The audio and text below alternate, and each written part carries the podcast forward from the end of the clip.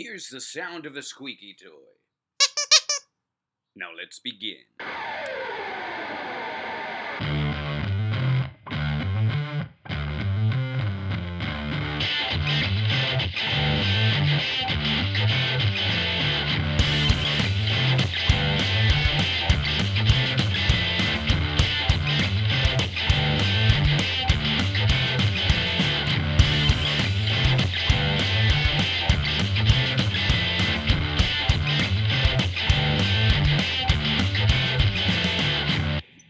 Welcome to the Dude Catholic Podcast. I'm your co host, Adrian, here with a man who probes aliens. I'm Ramon. Yeah, you are. It's a little gross, but you know what? The truth has to be told. Right.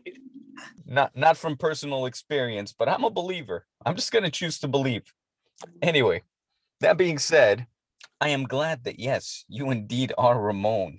I, I even forgot how the format of the podcast goes. But let's let's let's get this podcast on the road. Today we begin a new series titled Dare You. With an episode titled Sacramental. Indeed, indeed. Our scripture today comes from Psalm 119. Incline my heart, O God, to your decrees and favor me with your law. mm, Delicious. delicious indeed. So let's now get this podcast on the road. Very simple episode today. Very simple. First and foremost, I'd like to offer up a humble dare to try the things that we are going to be talking about in this series. I say humble dare because I'm not triple dog daring you. Heck, I'm not even double or single dog daring you. I'm just saying, I'm just going to leave this right here. Let's try this out together. You know, to live a sacramental life. Now, I don't mean sacramental as you know we have sacramentals like candles and rosaries and whatnot. Like that, that's that's good. We should have those. As a matter of fact, every home should have holy water at hand. Every home should have a blessed candle at hand. Every home should have a bunch of rosaries at hand. And everyone in the house should know how to pray the rosary. Heck, my six-year-old knows how to play the pray the rosary. I think, I think it can be done. You know, and so, so I want to, like I said, humble dare you to try these with us, and and for that I offer the the following two, just two simple ones to try out. Number one, go to confession. Number two, receive the Eucharist. Very simple. Doesn't seem that hard it's actually not that hard. Some churches, depending on where you're listening, are already open. Some churches are letting you go in, others are not. But the sacrament of, of reconciliation is still being offered. I know that because I've been. And so I humble dare you to go ahead and go to confession. Now, here's the thing the church, because I don't know, for whatever reason, you know, maybe it takes the third world um more uh, into consideration than I do. But I remember even living in Mexico, the sacrament of reconciliation was very much accessible. You know, in a, an area with no no uh, running water, if you may, they still had reconciliation available in many places. So I'm pretty sure that most of us can download that app um, that tells us where uh, where they have confession, where they have mass, and even in these COVID times, you can look up the information and give the church a call and say, "Hey, when are you guys having confession?" And they will let you know when they're going to have it, or a priest uh, will be able to make an appointment with you. And that's that's just a, a simple way simple way of receiving the sacrament. And the dare, it's not so much to do it once a year because that's weak that's weak. And the reason why I say that after saying all that is because more than likely you have confessional confessional. The English is hard. More than likely you have confession available to you more than once a year. And if you can take advantage of the sacrament of reconciliation, I can tell you it's uh, it's only going to be good for you. and I think I made mention of this in another in another podcast uh episode, but there was a time when I was going to confession every single week. Like I had I was working at a place for an after school program and on Fridays right after work it was just like just around the corner where I would go to confession and it was right at that time when I got out so it was just a perfect setup and I was going to confession every week and I kid you not like dogs would not even bark at me cuz I don't know I think they sense that that I don't know I'm not going to say that I was holy but that whatever whatever unholiness I had was erased because of the sacrament of reconciliation. It, it's uh, it's pretty cool how you how you bring that up because uh, I, don't- I don't have a cool example like that because dogs always kind of bark at me, but well, not always really, but um, I just got reading the, I just got done reading the the Great Divorce by by C.S. Lewis, No way. And uh, I have a copy, so I'll let you borrow it. Sick. Um, yes. yeah it, it, it was it was a lot more profound that i was uh ready for Mm-hmm.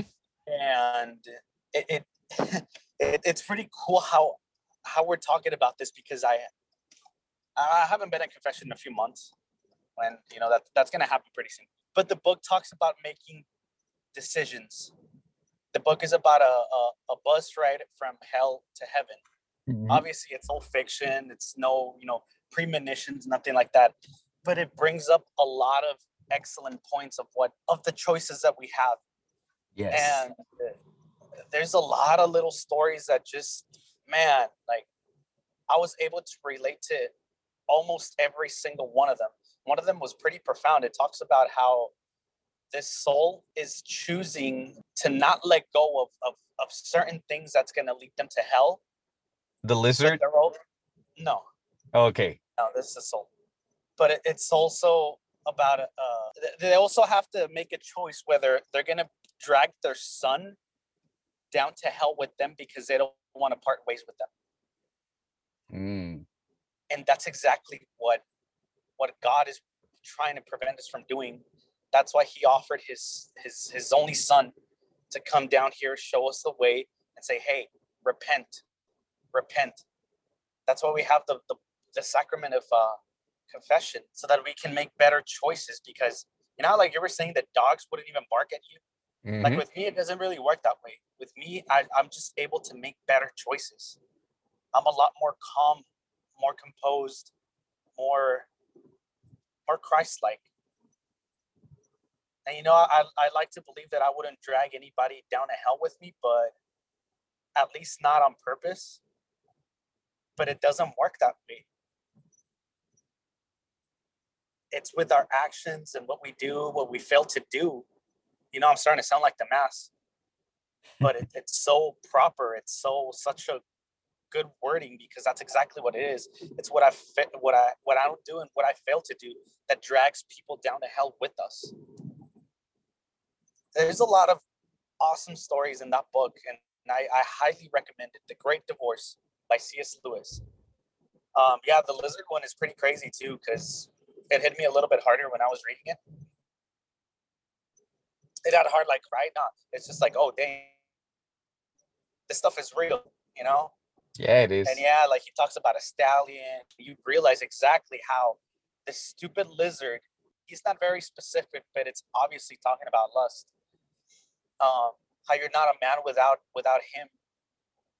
And how it's so hard to let go and how everything is so normal you know? Like with- Mm. like lust is so normal but if we choose to to let god in how that lizard can be terminated and how it can turn into this great horse that's going to ride with you that's going to take you to heaven. Because there's nothing wrong with sex you know that that's how we procreate. That's how we make more more tiny christians more hmm that's how we build the kingdom of heaven. It's just such a great book man. So many great stories. Yeah, and and so many times I want to like jump in and say stuff because you know you mentioned legacy in the past, and we actually had a an episode about legacy in the past, and and you know choosing to let go of certain things or to hold on to them can be our legacy because whatever we hold on to we pass on to the next generation. And if we don't want to let go of something that's going to take us to hell then we are handing that down to our sons to our daughters you know we we well we in they inherit a different kind of pain you know because of our sins. Yeah. and our sons inherit that behavior directly from us you know because so many so many kids who uh who grow up to be drunks they have some they have that in common with their fathers.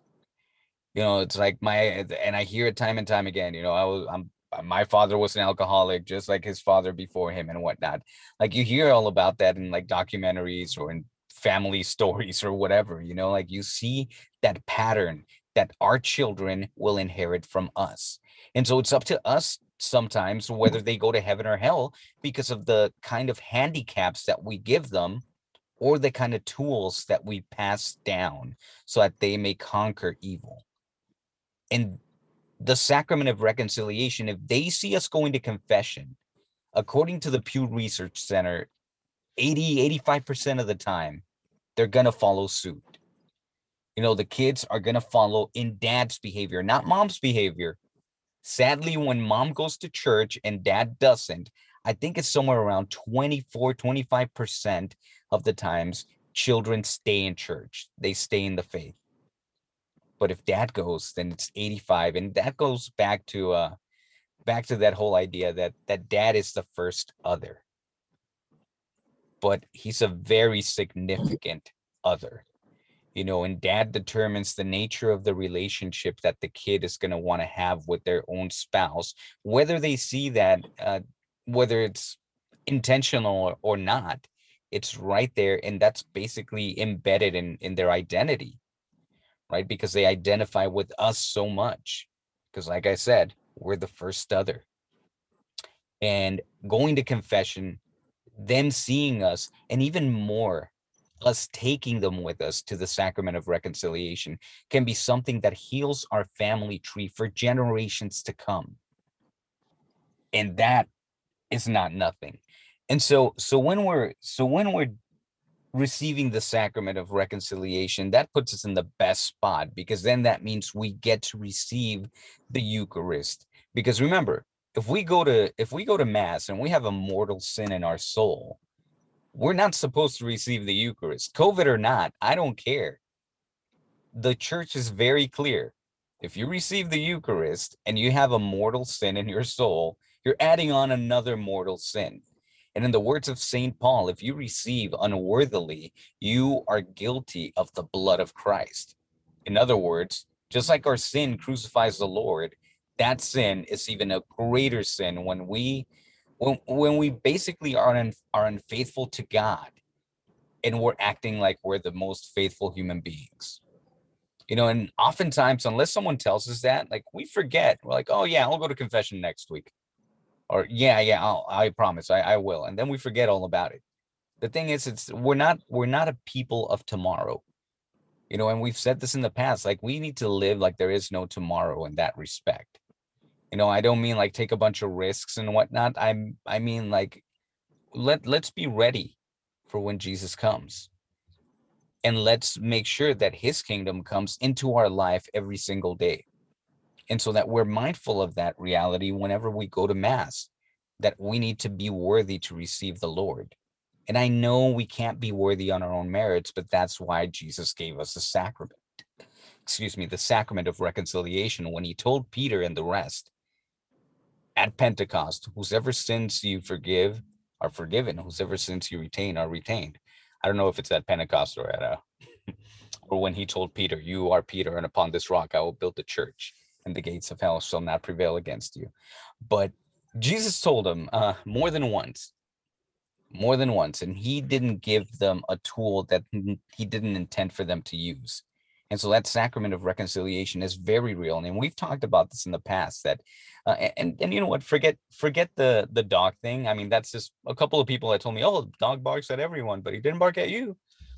And eh, right after i went to confession. So that's just an observation. The real important thing is what you said. You know it's the effect that it has on your soul the disposition that you have afterwards and pretty much what you do with the grace that you've been given. Because a lot of us choose to throw it away and go back to our regular behavior because God's going to forgive us anyway. But Yeah. if we're continuously going, that changes the way you act. That changes the way you look at sin. That changes you because, at the very minimum, if we see the same priest again, we're going to be embarrassed to tell him the same thing. And that's the very minimum. You know, if we take it to heart, we know that we're breaking the Father's heart. And we know that we're making our souls unworthy to receive our Lord in the Eucharist. And I dare you, and this, I'm sorry, I'm going to go outside of the humble dare, but I dare you to receive these sacraments and not be changed. It's impossible. Only one thing is going to happen. You either, or one of these two things is going to happen. You either stop receiving the sacraments or you become a better human being. You become a better husband, you become a better dad, you become a better son, you become a better a better man. You know, and that's and that's why the humble dare. You know, just try it out. Try it out. And I dare you not to be a beast after that. So pray for us. And we'll pray for you. Ferrum Ferro. acuitur.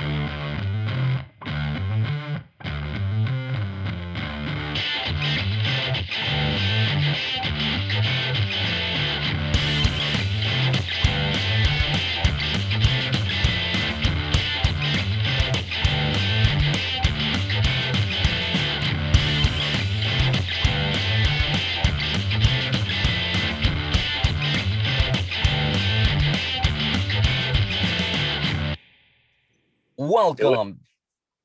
Welcome to the Dude Catholic Podcast. I'm your co-host Adrian here with a man who once who once a UFO tried to abduct. When the aliens woke up 3 hours later, they had no memory of what had happened, but their watches had stopped working and their butts were sore. never mind, never mind. Never mind. That's that's Yeah. horrible. That's awful. That's that's too much. Too much. Let me let me try this again.